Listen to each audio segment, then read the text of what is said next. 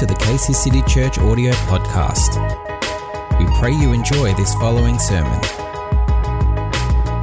Let's, let's bow our heads this this morning and and let's ask the Lord to just come as we have already, I'm sure, invited Him. But at this point in time, let's just ask the Lord, sow the right seeds in our hearts, Lord. My my heart is this soil that has been plowed for you to sow, for you to plant this right seed. We just want to thank you. And Lord, we truly bless you, Lord. Unstop our ears and cause our eyes to be able to see deeper, further. Lord, cause our hunger to grow. And despite us not being able to be with one another and to actually see one another in the flesh, we thank you that in the spirit we are connected. So today, we thank you that as we've worshiped you and as we've called you our Father, as we have acknowledged you as, as, as our Savior Jesus and, and, and, and, and coming to you even right now in the power of the Holy Spirit, we, we, we so much want to thank you and just bless you in Jesus' name. Amen. Amen. Friends, we've been, uh, for those of you who are part of the church, part of our church community, uh, we want to welcome you again, and in, in particular, those of you who are joining us, uh, joining our live stream. You know, you've been joining us over the over the this this time of COVID or or the coronavirus and the lockdown, and now lockdown 2.0. We just want to thank you for joining us. And today we're coming to the end of our of our parable, and it's a it's a great uh, great parable to end with because uh, I think here an, an important aspect to consider is is this, and I'm doing it as a as a part two from last week is is the simplicity of the tax collector. He comes in the state that he's in, and you've already heard the passage that was that was read, and you've also heard it being narrated narrated by uh, by the Allsops. So again, we want to really thank thank them.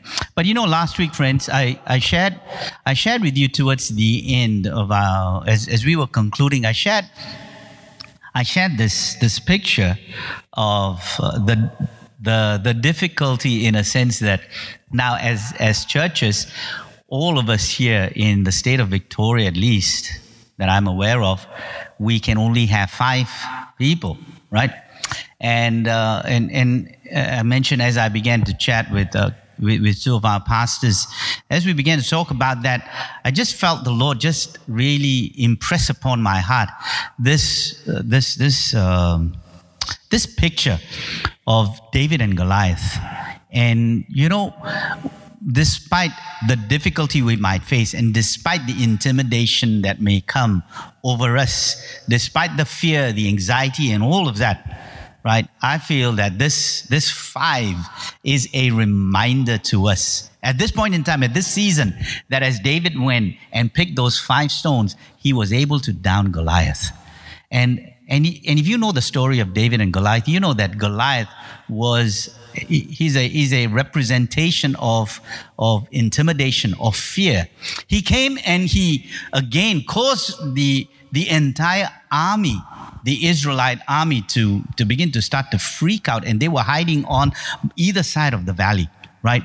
And here comes a shepherd boy who's coming out of isolation right? And why I say isolation is because if you know, if, if you read through that passage, you will see that his older brothers were quite, eh, quite annoyed with him and said, Hey, why, what are you doing here? Right? I know you've just come here because you want to see what the action is like. Why don't you go back and take care of the few sheep? So his responsibility, David's responsibility before he killed Goliath was way back in the desert, right? Back in the boondocks, so, so to say. And he's hiding, he's not really hiding there, but he's, he's, he's got a responsibility. And his responsibility was this to care for the sheep. But whilst he was caring for the sheep, he killed a lion. I don't know how many, he may have killed a few. and he and he killed a bear or two or, or whatever the number is. But the point is just that he managed to do all of that. And as you know, as you read the Psalms, you begin to realize that David had this relationship, this amazing relationship with God. And so it all started in that time of isolation. So, friends, though we may be in isolation and though we may feel intimidated or fearful or anxious or whatever, let's begin to believe that God has placed and He's reminding us that, hey, the number five, which is reminds us of grace. I'm giving you this. I'm giving you the tools to begin to bring down the spirit of intimidation. It's not a person, but it's a spirit that is trying to come against us. So let's rejoice with that this uh, this morning, and let's take to heart that whatever we may feel and in any in any uh, period of isolation we know that god is only making us stronger. He's only causing us to go deeper. He's only causing us to be more sure of who he is. And this is the time where he's inviting and drawing you and i to himself. So we begin to, we will begin to recognize the, the immense power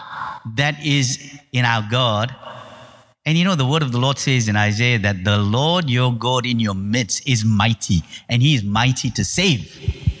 You need to say hallelujah to that, that he is mighty to save. I mean, how exciting is that today?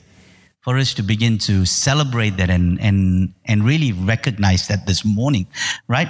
So, as we begin to, to uh, uh, look at this parable, right? This parable speaks of the pharisee and the tax collector. And as you know the pharisee was someone that was highly respected as i mentioned last week i'll just i'll just bring that up again he was highly respected if there was anyone that they wanted to emulate it was it would have been the pharisees right so amongst a lot of the jews they looked at the pharisees and they saw that these guys were a, a, a group a sect so to say that committed themselves to want to know more about God, to want to learn more about God. So that was how they were viewed. Whereas a tax collector was a Jew as well, but he was tied in with the Romans right and his and and his whole agenda was this he was a despicable guy he was someone that would uh, you know that would want to create intimidation in you as well, that would want to create fear. Whatever he would take more of your money and he would begin, he would begin to, he would, um, I suppose, uh, you know, loot whatever that you have, right? And he would, in a way, and, and that was, he would steal from you, so to say. So he was really hated by the people. And so Jesus now, it says, and uh, the verse starts off like this in um, and it says in verse 9 then jesus told this story to some who had great confidence in their own righteousness and scorned everyone else so though you begin to see that these pharisees they felt that they were the righteous ones. And anyone that they looked at was someone that they would scorn. And they would think, oh, you're, you're, you're, you're really nothing. You're really no one. And uh, how do we see that? Look, look at that in, in today's context, you know, in this, in this modern day. Who are some of the Pharisees? Who are some, who, who would be classified as, as, uh, as a tax uh, tax collector.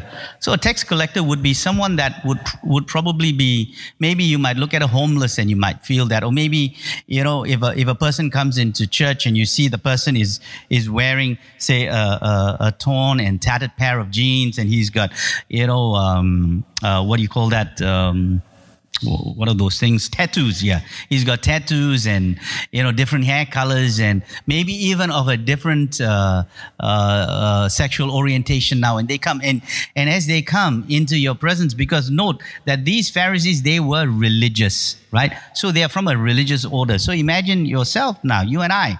And when we have individuals like this, and as we look, we look down and we look down with disdain. Now, don't tell me that that doesn't happen whether it doesn't happen in church or whether it doesn't happen wherever you are. I mean, imagine now, for instance, you you you are on a queue. Yeah, you're standing in a queue. Sorry, you're standing in a queue and you're about to pay. Um, you know you're you're about to pay for your groceries and and you begin to see this person right in front of you or two two or three ahead of you. And and they're struggling to pay because you know suddenly they don't have much money in their account or something happened or or whatever. And and and and you know that that that embarrassment either that person is feeling or and you look at it and you say oh man I, I i would never do that. I would never be in a place like that. I am so much better off. You know you may feel like that right or you look at, uh, uh, uh, you know, another parent and you see that their kids are crying and wailing, and you look at your kids and you see, wow, look at that, look at my kids. How amazingly well brought up are they, right? And you look at that, I mean, that's a Pharisee and a tax collector in a sense. Why? Because there is this difference that we begin to look. We feel that we are better off than anyone. And so Jesus now is beginning to address this issue. And he's beginning to address this issue in the context of prayer here, friends. This issue in the context of pride and, and humility. So I want to take these, these, these, these, these next few minutes that we have. And I just want to bring this to a close, or this parable to a close, and, and really emphasize the whole context of, of prayer. But I'd like to read this passage one more time and I want to read the prayer component, right? Where the Pharisee stood by himself and prayed this prayer. And he said, I thank you, God, that I am not like other people. Have you ever heard yourself say that? Oh, thank God I'm not like that. Cheaters, sinners, adulterers. I'm certainly not like that tax collector. I fast twice a week and I give you a tenth of my in- income. So we feel we can buy ourselves. And this is, this is how now, in the literal Greek, in this context, you know what it actually really says? It, it, the implication here is, is that he was praying unto himself. It was not even unto God. And you know, the Pharisees, they stood up. Because in that day and age, they would stand up and, and, and it would be a normal thing, actually, friends, for the Pharisee to begin to pray like that and to put others down. That was a normal thing in there, in that day and age. Right in that culture, that was a normal aspect, and so the uh, the the the, the tax collector was way behind in the outer of the outer courts, you know, in that sense. And so he's feeling shameful because of the things that he's done, but there is something inside of him. There is this desperation that, that calls onto him, right? And in verse 13 it says, But the tax collector stood at a distance and he prayed. This was how he prayed. He began to beat his chest and he said, Oh God, be merciful. He starts off with it, be merciful. Be merciful. Because he knows what he's done and he knows who, who, you know, what sort of a person he is. But he wants to change. Be merciful, for I am a sinner. I tell you, this sinner, not the Pharisee, returned home justified before God. And this would have blown the minds of everyone that was listening. You know why? Because they would not have expected Jesus to say that, that tax collector. And if you heard me say last week, one of the commentators classified a tax collector in today's day and age as a pimp right? Someone who would live of others. That is, that is the, the, the depravity, uh, maybe, a, maybe a, a, a drug pusher or someone like that, right? Where they live off someone else. And here now Jesus begins to say this hey, that person now, it is the tax collector that I tell you, this sinner, not the Pharisee, returned home justified before God. Some say, just as if I'd justified, just as if I'd n- not been a sinner, just as if I'd been cleansed. So he walks just as if I'd not sinned. That's what Jesus is saying. That's what you are. You are justified now. Right? Now, so for those who exalt themselves will be humbled, and those who humble themselves will be exalted. This is Friends, this is, this is not just powerful, but this is absolutely precious here. That when we begin to humble ourselves, God desires to exalt us. When we don't fight for our rights, God begins to exalt us. When we begin to feel that, no, I'm going to let my God do that, do the work, and I'm going to trust. God will begin to exalt. You know, my wife and I, we've been talking about the season that we are in, and there was, I think last week or something like that, I, I, I heard her mention this. She said, you know, man, you know, even, even just thinking a particular thought on something that you, that you feel you, you, you want to see happen, God seems to already deliver that to you. You know, and you heard the Our Father right? You heard the Our Father, and it says, "Do not be." At the end, it says, "Do not be like the Gentiles that that that just babble away again and again the same thing." But God already knows your desire. Now, it doesn't mean that you don't pray. It doesn't mean that at all. But it, it's talking about again the posture, the posture that you and I begin to begin to take on. Right? It is the difference between posture and position. Uh, let me read you this quote now. To lose so, coming out of this text here, to lose our grip on the costliness of forgiveness. Why is he asking for mercy? Because he wants to be forgiven. Am I right? That's what this uh, the, the text collector wants to do. He wants to really be forgiven. And to lose our grip on the costliness of forgiveness will result in a superficial, perfunctory con- uh, confession that does not lead to any real change of heart. When you begin to lose out on that, on the costliness of forgiveness, there will be no life change. To lose our grip on the freeness of forgiveness, however, will lead to continued guilt, shame, and self loathing. So there will be no relief only when we see both the freeness and the cost of forgiveness will we get relief from the guilt as well as liberation from the power of sin in our lives. Let me repeat that, man, because this deserves another uh, another mention. Only when we see both the freeness and the cost of forgiveness will we get relief from the guilt as well as liberation from the power of sin in our lives. And that tax collector came feeling guilty, wanting mercy, feeling shameful. Have you been at that place where you feel so shameful? And all you can say, Lord, grant me mercy, mercy. You know, one of the things in prayer, and as we pray in the Holy Spirit, it's this the word of the Lord says that and He knows the mind of God. And so when we pray in the Spirit, in particular as we pray in tongues, this, because so often we don't know what to pray, but as we begin to pray in tongues, we are praying to understand the mind of God. And when you and I understand the mind of God, we, we come to a place of, of deep revelation that takes us into an amazing encounter with God. So these days of isolation are days where you and I can experience what it means to understand the mind of God. Because in that place of isolation, we can pray like anything in the Spirit. For the Spirit will lead us into all truth, church. Come on, let me hear you say an amen, or let me hear you, let me not hear you, let me see you write an amen and and and share something that that you feel you feel on your heart, right? Now, each man's prayer here was different from the other, right? The Pharisees' prayer is mentioned first. The Pharisee stood and prayed thus with himself, actually, right? God, I thank you, and that I'm not like the other man, men extortioners, unjust, adulterers, etc., etc., etc. I fast twice a twice a week, and you heard me mention this. You know, they were only required to fast once, but he went above and beyond. So this guy is a Pharisee that went above and beyond. He gave more than just his ten percent, right?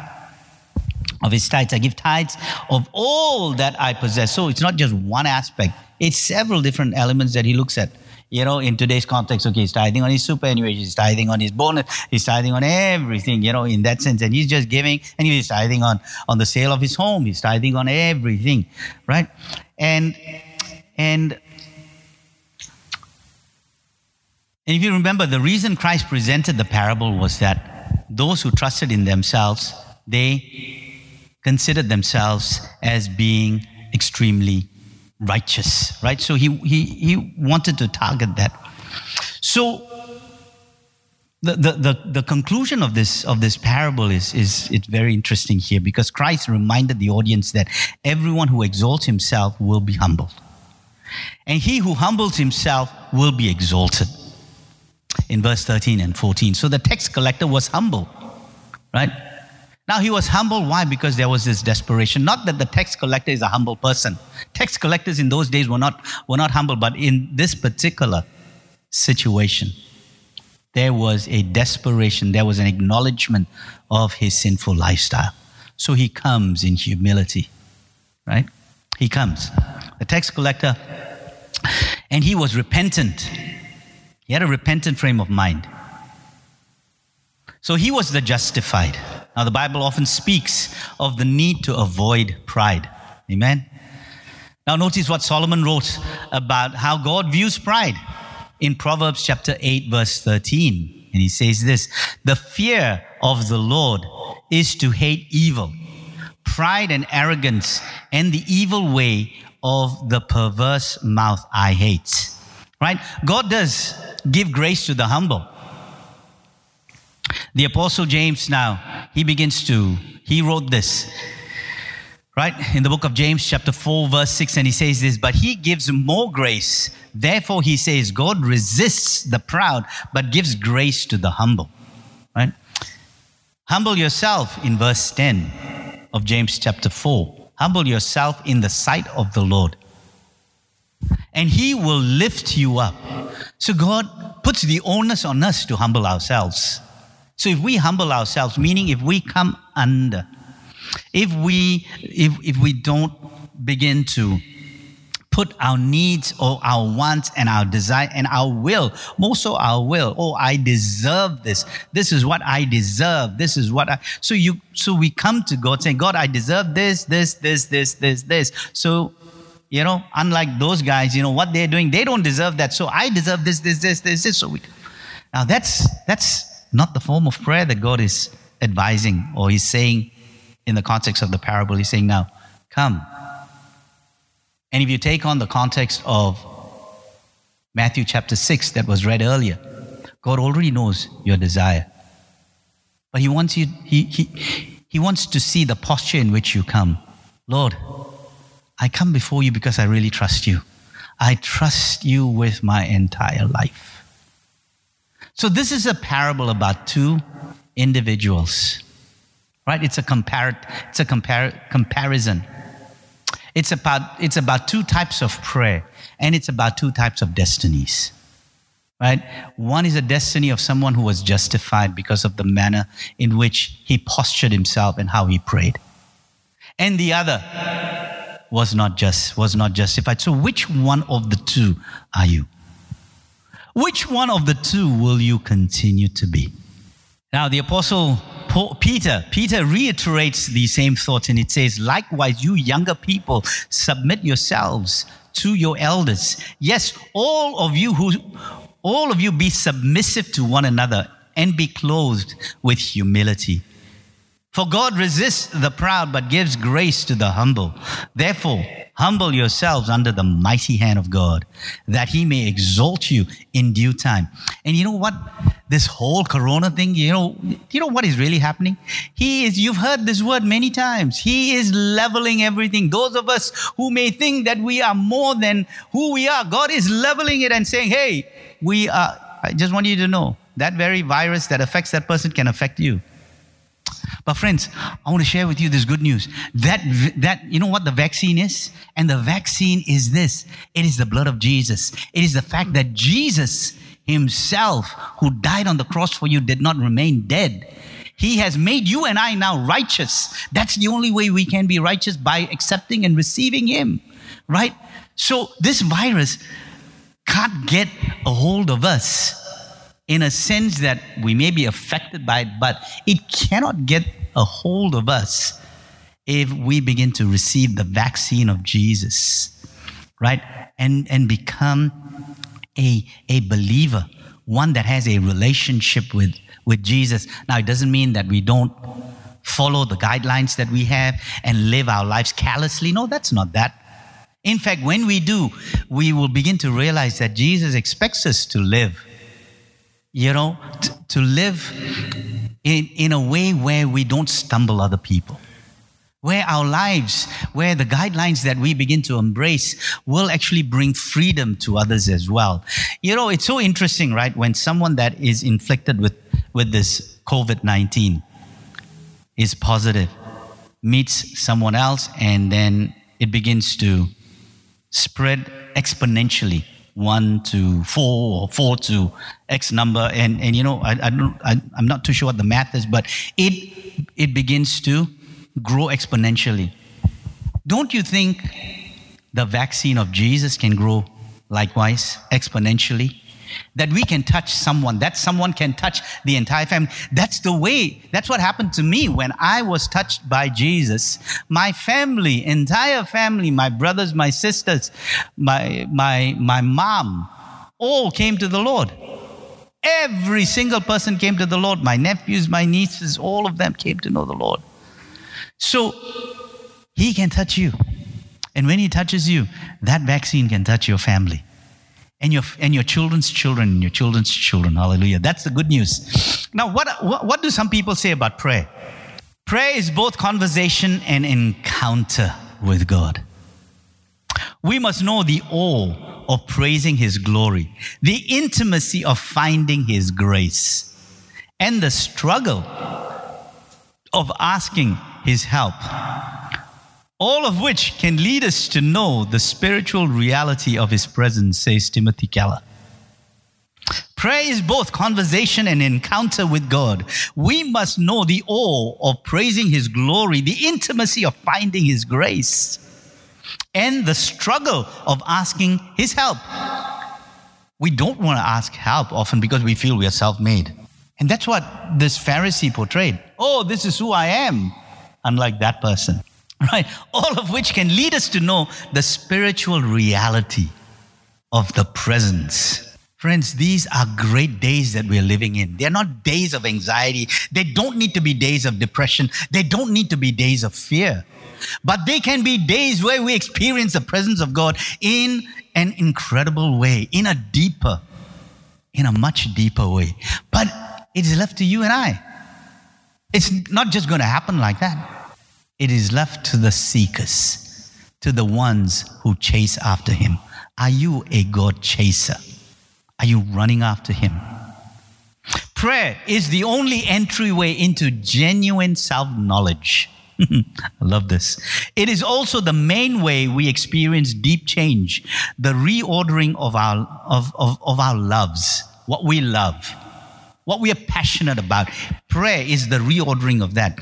Prayer is how God gives us so many of the unimaginable things He has for us. Indeed, prayer makes it safe for God to give us many things we most desire.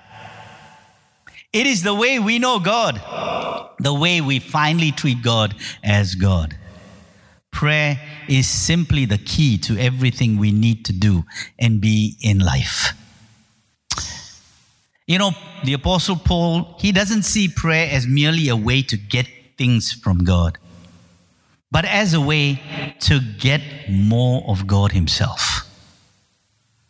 So that's what the Apostle Paul puts to us.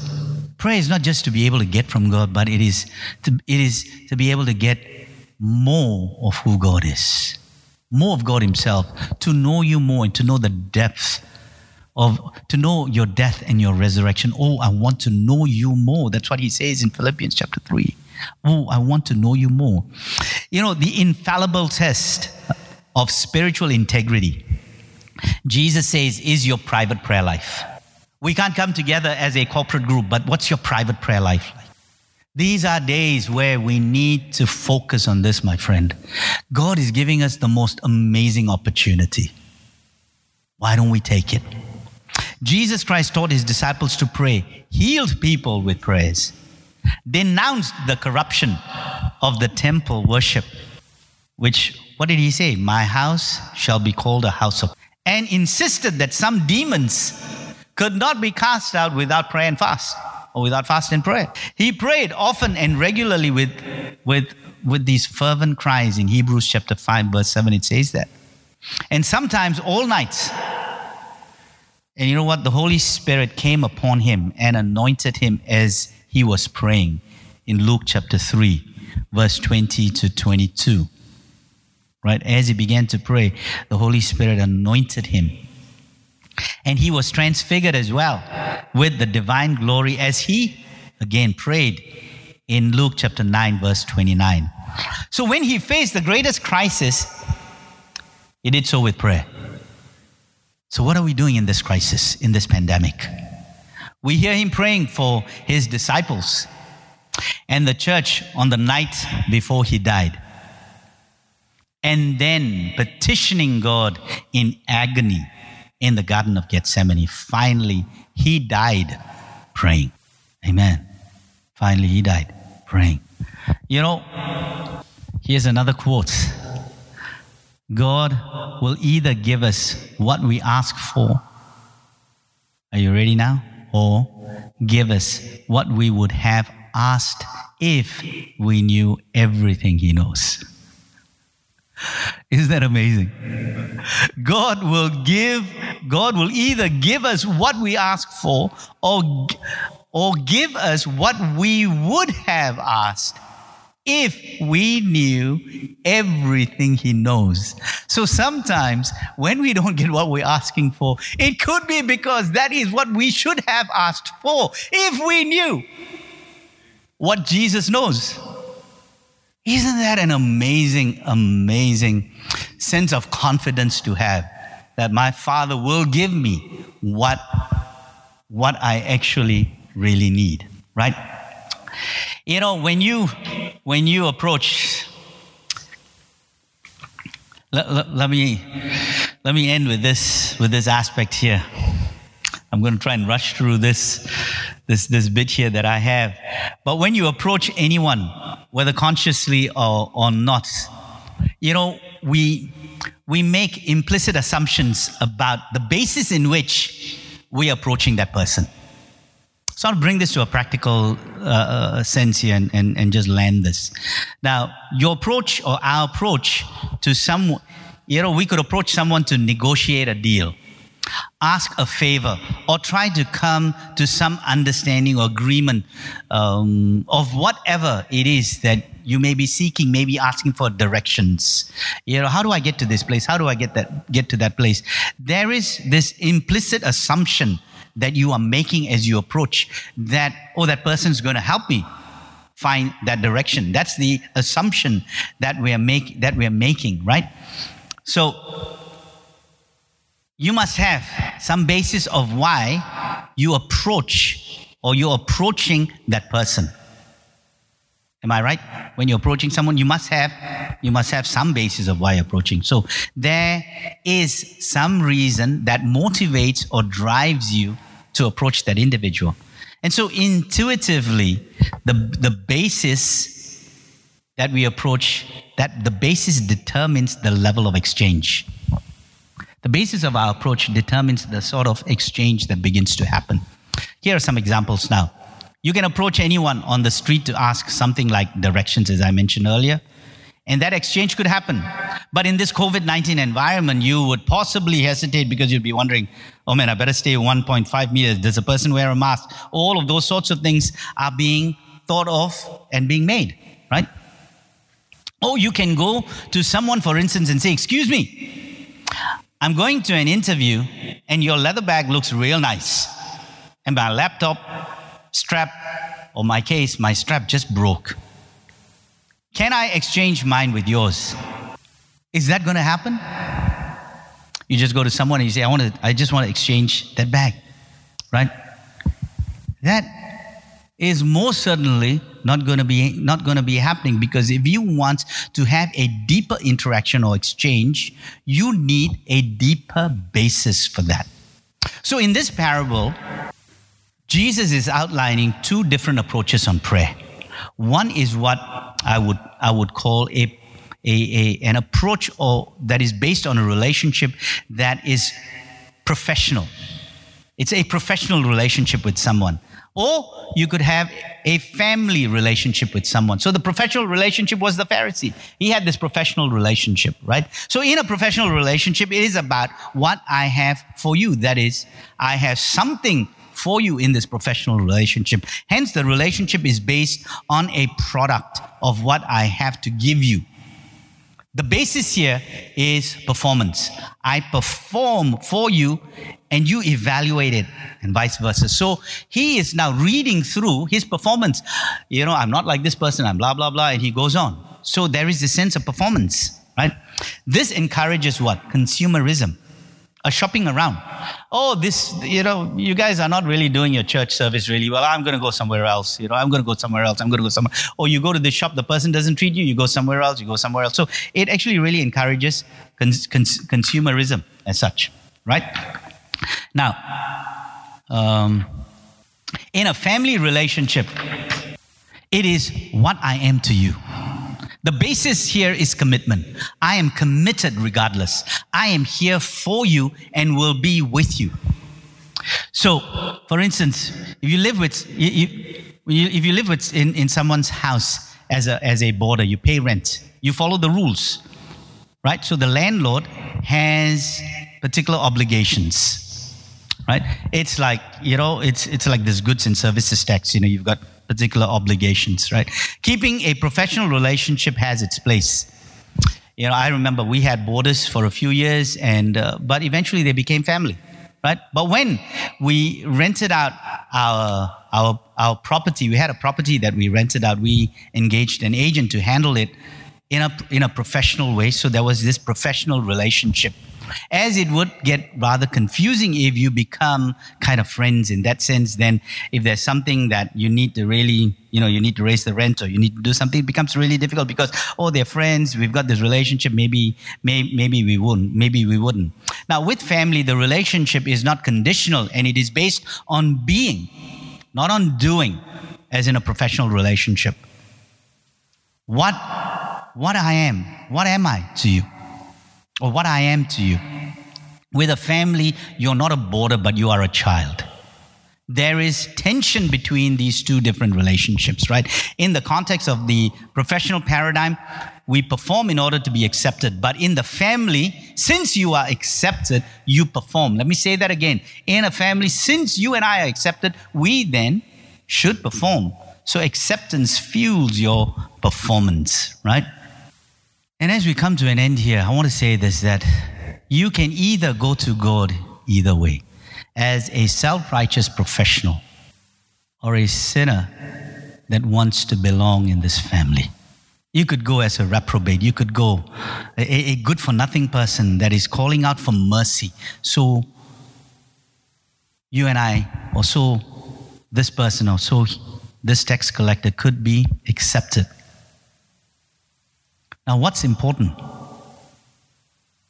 Three things self awareness, recognizing where you are at at this point in time, what state you are in. The second is admission of wrongdoing. And the third is desperation for God's mercy.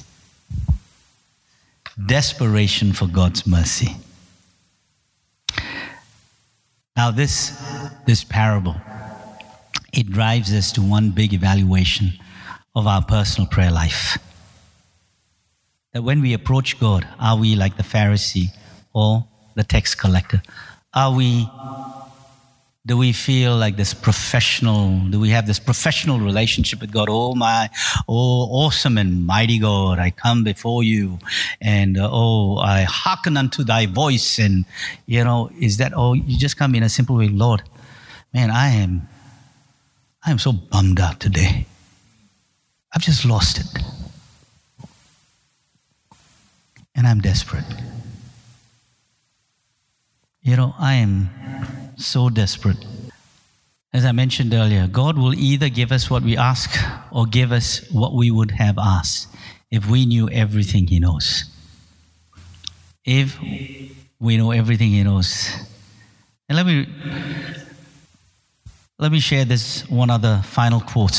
And it says this We know God will answer us when we call because one terrible day, if he did not answer Jesus, one terrible day, not if, one terrible day, he did not answer Jesus when he called.